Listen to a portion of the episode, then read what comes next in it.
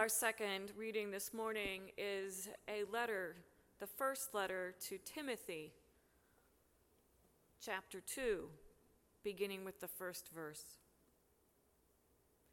First of all, then, I urge that supplications, prayers, intercessions, and thanksgivings be made for everyone, for kings, and all who are in positions of high power, so that we may live a quiet and peaceable life in all godliness and dignity. It is right and acceptable in the sight of God our Savior, who desires everyone to be saved and to come to the knowledge of the truth. For there is one God. There is also one mediator between God and humankind, Christ Jesus, himself human, who gave himself a ransom for all. This was attested to at the right time. For this I was appointed a herald and an apostle. I am telling the truth, I am not lying, a teacher of the Gentiles in faith and truth. Let us pray. Loving and gracious God, may your Spirit infuse our thoughts. May your Spirit be in our questions. May your Spirit be in our curiosity and our wondering. May your Spirit speak.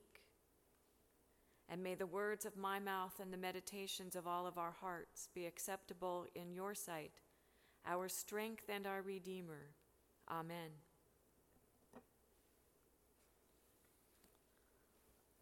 Once, when I was traveling with my children and they were young, we stayed in a Hampton Inn. The girls found a Bible in the drawer of the hotel nightstand. And they asked, Mom, why is there a Bible in the drawer of the hotel nightstand? Is it so people can read it and fall asleep? No, my darling. The Bibles in the hotel rooms are not there for you to fall asleep, but they are put there by the Gideons. Now, two men from the Gideons came to our church last week, and I learned so much. They put hotels, the, the Bibles, in not just hotel rooms, but also in hospitals. It is their mission to share God's word with every human being on the face of the earth. They've given away more than 2 billion Bibles worldwide. They have the sincere belief that there is power in these words to transform people's lives and heal wounded souls and connect us to God's love. Well, 2 billion Bibles is an awful lot of power. The trouble with the Bible is that while many of the words are healing, some of them are not. Our letter to Timothy is case in point, and the part that I read today is powerful and encouraging. The people to whom this letter is written are living in very difficult times.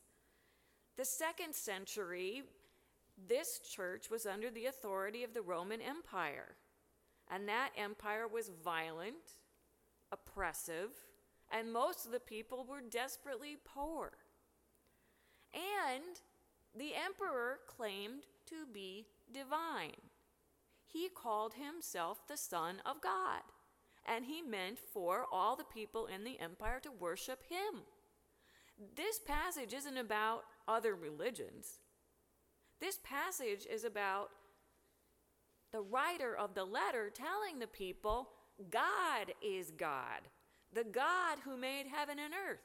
And Jesus is the Son of God, the Prince of Peace, the one who was killed by the empire. That is your God. That is to whom you pray for the emperor and the kings and all who are in positions of power. So, yes, pray. Pray. Pray that our leaders have compassion. Pray that they may have wisdom. Pray so that all people can live in peace with dignity. That's what this passage is about. Pray. Pray because this connects you to God. This is the electricity that has the love of God and the power of the God who stands for peace and dignity flowing through you and flowing through your community. Claim this God.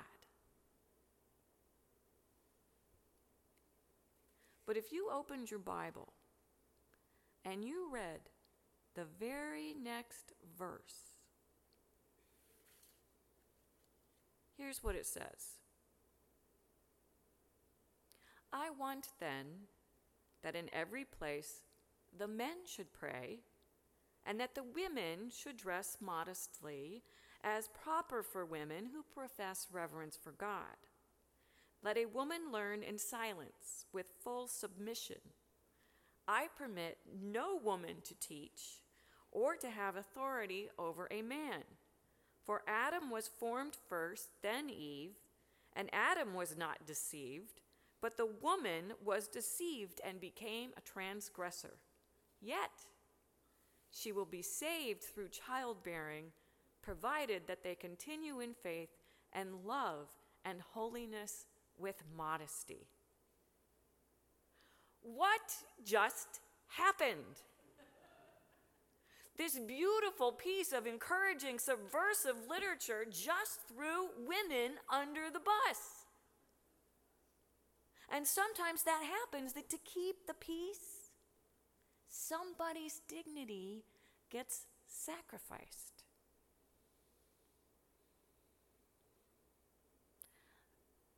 There's power because the Bible is truthful to what happens in the world.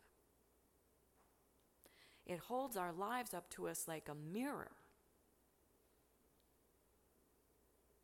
Now, it may help us to understand this letter when we know that it was written in the name of the Apostle Paul, who wrote in his letter to the Galatians, There is no Greek, there is no longer Jew, there is no longer slave or free, there is no longer male or female, for all of us are one in Christ Jesus.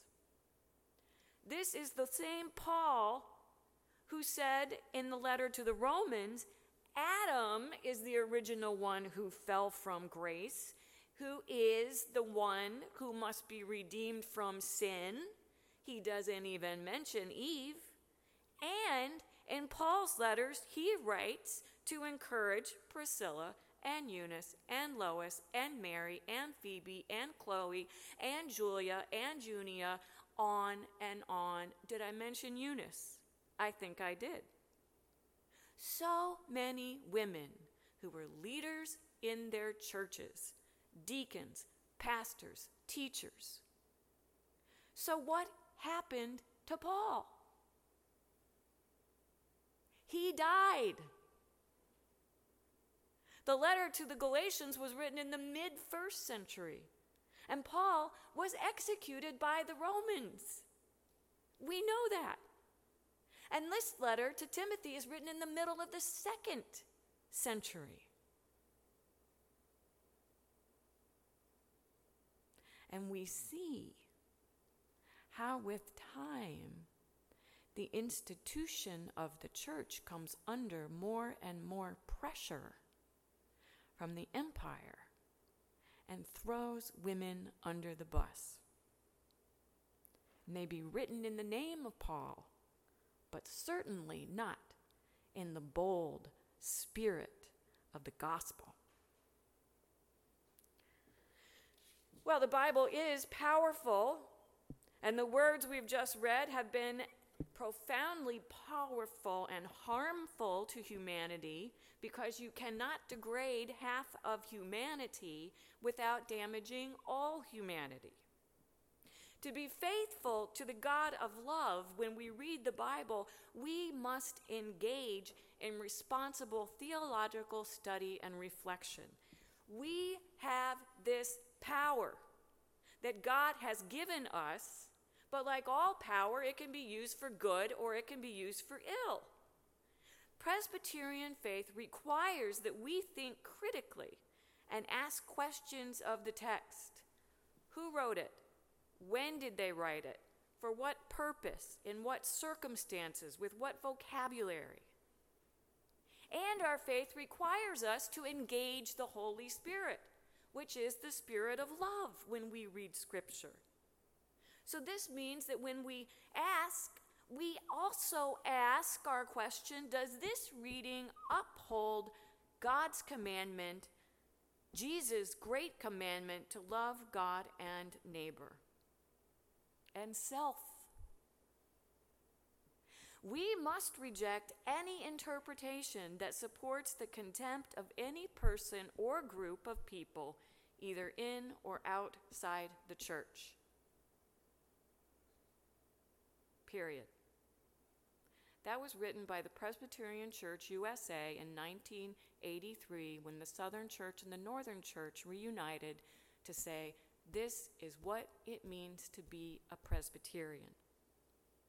It's why I'm Presbyterian.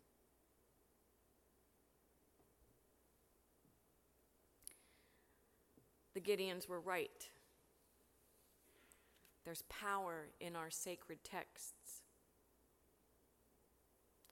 When read critically, with the power of the Holy Spirit, Scripture is healing for humanity.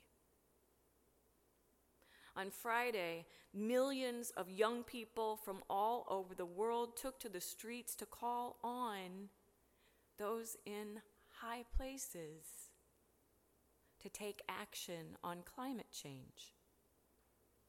Now, over the last several decades, people of faith have heard God calling us to take our responsibility to care for creation seriously. God created the heavens and the earth and called creation good and said to human beings, You care for it.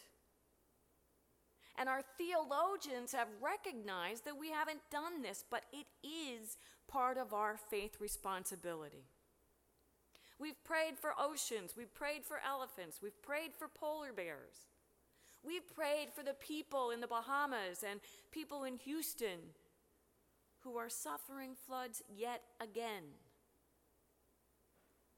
On Friday, the young people took the prayers to the streets, and they did exactly what the writer to the Timothy tells us to do pray for people in authority so that all people can live in peace and dignity. A young person from Long Island, where my kids grew up some, spoke of seeing the water in Jones Beach go from clear blue in their childhoods to brackish brown. Teens in India are telling world leaders, I want to breathe clean. Kids in Kabul, Afghanistan are saying, You different political forces are fighting for power, but the real power is nature.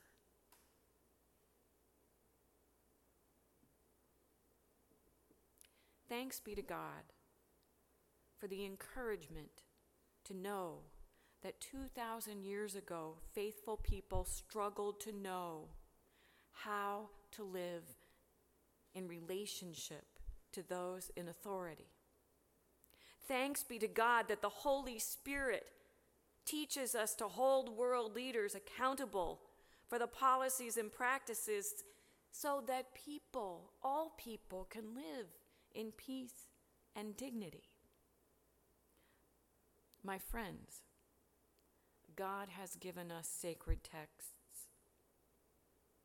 and God has given us the Holy Spirit. The Spirit speaks of love. The Word and Spirit encourage hope. The Word and Spirit together have the power to heal our world and make us whole. So engage your spirit in prayer, in study, in action. For God's Holy Spirit has already engaged you. Amen.